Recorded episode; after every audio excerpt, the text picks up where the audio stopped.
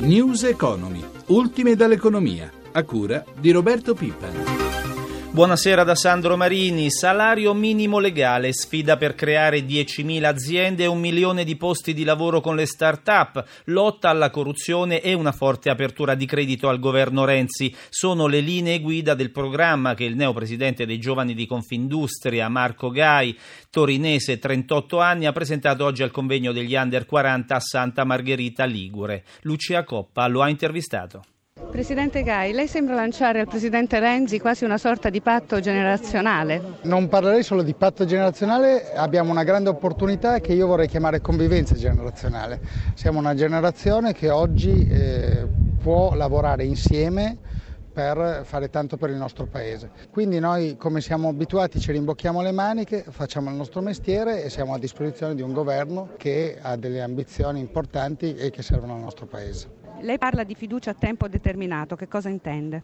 I processi sono iniziati, parliamo di lavoro, parliamo di economia, è un processo che è iniziato, tempo determinato per me vuol dire che abbiamo bisogno di tempi chiari da gestire e da certificare. Lei lancia la proposta di uno scudo industriale, in che consiste? Scudo industriale vuol dire che le aziende ritornino in Italia e tramite le aziende riportiamo in Italia non solo capitali ma produzione, valore, occupazione e benessere, quello che negli ultimi anni purtroppo è andato andato via dal nostro paese e quindi parlare di scudo industriale vuol dire parlare di reindustrializzare la nostra nazione. Dopo il presidente Squinzi, lei qui a Santa Margherita rilancia una lotta forte di Confindustria contro la corruzione e dice che deve essere fuori anche chi porta fuori manodopera. In realtà io dico che va condannato chi è corrotto e questo sì, non chi porta fuori manodopera, ma chi al di là del legittimo profitto indebolisce il nostro territorio industriale. Ma di fianco a questo, e bisogna dirlo, bisogna dirlo con forza, ci sono molti che sono costretti per salvare le proprie imprese a prendere delle decisioni molto dolorose. Noi vogliamo che questi rimangano e bisogna dare l'opportunità a chi vuole di crescere e di stare in Italia.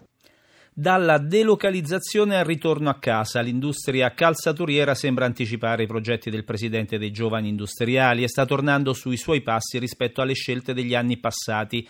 Ed è stato proprio questo uno dei temi dell'assemblea annuale dell'Associazione dei produttori tenuta a Milano. Ce ne parla Antonello Marzio dalla delocalizzazione delle aziende al ritorno della produzione in Italia e in Occidente. Il settore è quello delle scarpe. Il nostro paese è il primo produttore nell'Unione Europea con un saldo commerciale in attivo. Per gli imprenditori però è arrivata l'ora di pensare a una filiera più corta, hanno sostenuto gli addetti all'assemblea di Asso Calzaturifici e in tempi di crisi è meglio tagliare i costi. Sentiamo l'imprenditore Diego Rossetti. I costi di logistica, le difficoltà nel comunicare con dei paesi produttori a migliaia di chilometri di distanza, che parlano lingue differenti, che hanno tradizioni differenti, per cui sulla carta sono in grado di fare un prodotto anche più economico, ma poi in mezzo a mille difficoltà. In questo settore sono ancora le esportazioni a spingere le imprese lombarde, più 15% nel 2013 rispetto all'anno precedente, ma il problema principale sono i consumi interni, dunque ci vorrebbe un cambio di strategia, a cominciare per esempio con la valorizzazione dell'artigianalità, ha detto il presidente degli imprenditori del settore. La produzione quindi potrebbe tornare in Occidente, ma servono finanziamenti. Ai nostri microfoni Cleto Sagripanti, presidente di Asso Calzaturifici. Eh, noi abbiamo bisogno della finanza positiva e non creativa solamente per far guadagnare i pochi e farli diventare ricchi. Abbiamo bisogno della finanza che aiuti le imprese a investire nei capannoni, nelle, nelle, nei macchinari, nelle, nelle persone per avere una produzione alta e di alta qualità. Prosegue la digitalizzazione della RAI. Dopo TG2 e TG3 il processo si è concluso anche per il TG1 che ha presentato oggi il suo nuovo studio. La RAI ha avviato una metamorfosi di se stessa e del proprio essere sul mercato e nel sociale, spiega il direttore generale Gubitosi che annuncia stiamo lavorando alla quotazione di Rai Way, i tempi saranno veloci, sarà in autunno. Sentiamolo nell'intervista di Elisabetta Tanini. Il digitale è diventato una realtà, cosa manca per concludere questo processo ancora? Diciamo che siamo un po' oltre la metà del guado, manca ancora a completare la digitalizzazione delle teche che è un lavoro molto importante, completare la diffusione del digitale terrestre anche per la radio, diffondere sul territorio la nostra capacità digitale, ma poi digitale non è un punto di arrivo o un processo preciso, è un modo di lavorare, è un modo di cambiare il modo con cui si interagisce con i mezzi tecnici e quindi vedremo ulteriormente cambiamenti anche nelle parti che sembrano già completamente digitalizzate. La RAI si trasforma in una media company, cosa cambia per il pubblico RAI? Il pubblico percepirà una migliore qualità visiva e audio ovviamente, ma beneficerà del lavoro fatto meglio, più in velocità. Per trovare i 150 milioni di euro chiesti dal governo alla RAI, Rai Way andrà sul mercato quando la quotazione? È quello su cui stiamo lavorando. I tempi saranno i più veloci possibili, sarà in autunno. Non c'è il rischio che, visto l'attuale contesto economico, questo non sia il momento migliore per la quotazione? In questo contesto attuale, ad oggi, è un buon momento. E per quanto riguarda la revisione del piano industriale? Stiamo lavorando anche su questo. Ed eccoci alla pagina finanziaria. Diamo la linea a Milano a Paolo Gila. Buonasera Paolo. Buon pomeriggio da Milano. Come si è chiusa la settimana dopo l'intervento di ieri della BCE? E le borse replicano oggi dopo l'annuncio fatto ieri dalla Banca Centrale Europea. Chi pensava che oggi sarebbero scattate le prese di beneficio è andato deluso. Milano raddoppia dopo il guadagno di un punto e mezzo registrato ieri, fa segnare anche oggi più 1,54%, risultando tra le migliori insieme a Madrid che è avanzata dell'1,66%. Questa è la fotografia degli altri listini, mentre ricordiamo ricordiamo che anche Wall Street, dopo la sua apertura positiva, sta incrementando i guadagni su nuovi massimi. Il Dow Jones guadagna lo 0,38%, il Nasdaq accumula un guadagno dello 0,48%. Ma andiamo subito a vedere le chiusure delle altre piazze europee con Londra più 0,66, Parigi più 0,71 e anche Francoforte in territorio positivo ha guadagnato lo 0,40%. Seduta molto positiva per i titoli bancari a Piazza Affari, c'è solo un'unica eccezione eccezione a Piazza Affari con il segno negativo tra i bancari è il titolo Monte dei Paschi di Siena che a seguito dell'avvio dell'aumento di capitale ha ceduto il 2%, ma tutti i titoli del comparto bancario hanno mostrato i muscoli, in particolare hanno guadagnato più del 4%, realtà come Intesa San Paolo più 4,10, Mediobanca più 4,84, Banca Popolare dell'Emilia della Romagna più 5,20, Banco Popolare più 5,49. In assoluto la migliore è stata Banca Popolare di Milano che ha messo a segno un progresso del 7%. Ci sono altri titoli da segnalare negli altri comparti? Possiamo andare a vedere tra gli industriali il progresso di Fiat moderato ma presente, più 1,11%, bene anche Finmeccanica che ha guadagnato il 3,32%, giù invece tra gli industriali una realtà significativa come Moncler in calo del 2,61%, ma giù sono andati anche altri titoli legati al lusso e alle esportazioni del Made in Italy, è il caso di Toz, meno 1,22%, mentre Luxottica ha ceduto lo 0,24%.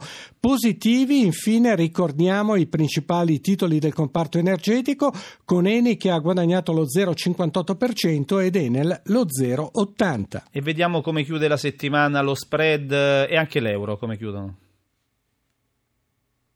Ed è sceso, lo troviamo a 152 punti base. Per quanto riguarda i cambi, l'euro incrocia il dollaro, poco sopra quota 1,36, lo vediamo a 1,36,30. Grazie a Paolo Gila.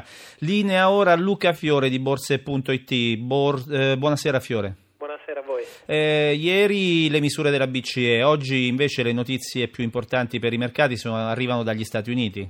Sì, arrivano dagli Stati Uniti, dal mercato del lavoro della prima economia a maggio. E sono buone notizie, visto che il saldo delle buste paga statunitense il mese scorso è risultato pari a 217 mila unità, quindi sostanzialmente in linea con le attese, e che un dato che permette al totale degli occupati statunitensi dopo sei anni, quindi dal, dall'inizio della crisi, di tornare a superare il, il livello registrato pre-recessione, diciamo, salendo a 138, oltre 138 milioni di, di occupati. Diciamo che questo, questa prima parte d'anno è iniziata con il piede giusto in, negli Stati Uniti per quanto riguarda il mercato del lavoro, le nuove buste paga sono del 10% maggiori rispetto a quelle del 2013 ed oggi indicazioni positive sono arrivate anche dal tasso di, tasso di disoccupazione che si è confermato al 6,3%, mentre gli analisti alla luce del fatto che sono stati registrati anche negli, negli, scorsi mesi miglioramenti del mercato del lavoro e quindi spingono più persone a cercare una nuova occupazione, avevano stimato un lieve incremento al 6,4%. Non a caso Wall Street, sia il Dow Jones sia lo Standard Poor's 500 oggi hanno messo a segno nuovi record storici. E a proposito di record storici, oggi si è registrato un minimo storico per i BTP, mentre l'euro continua a essere forte contro le altre monete.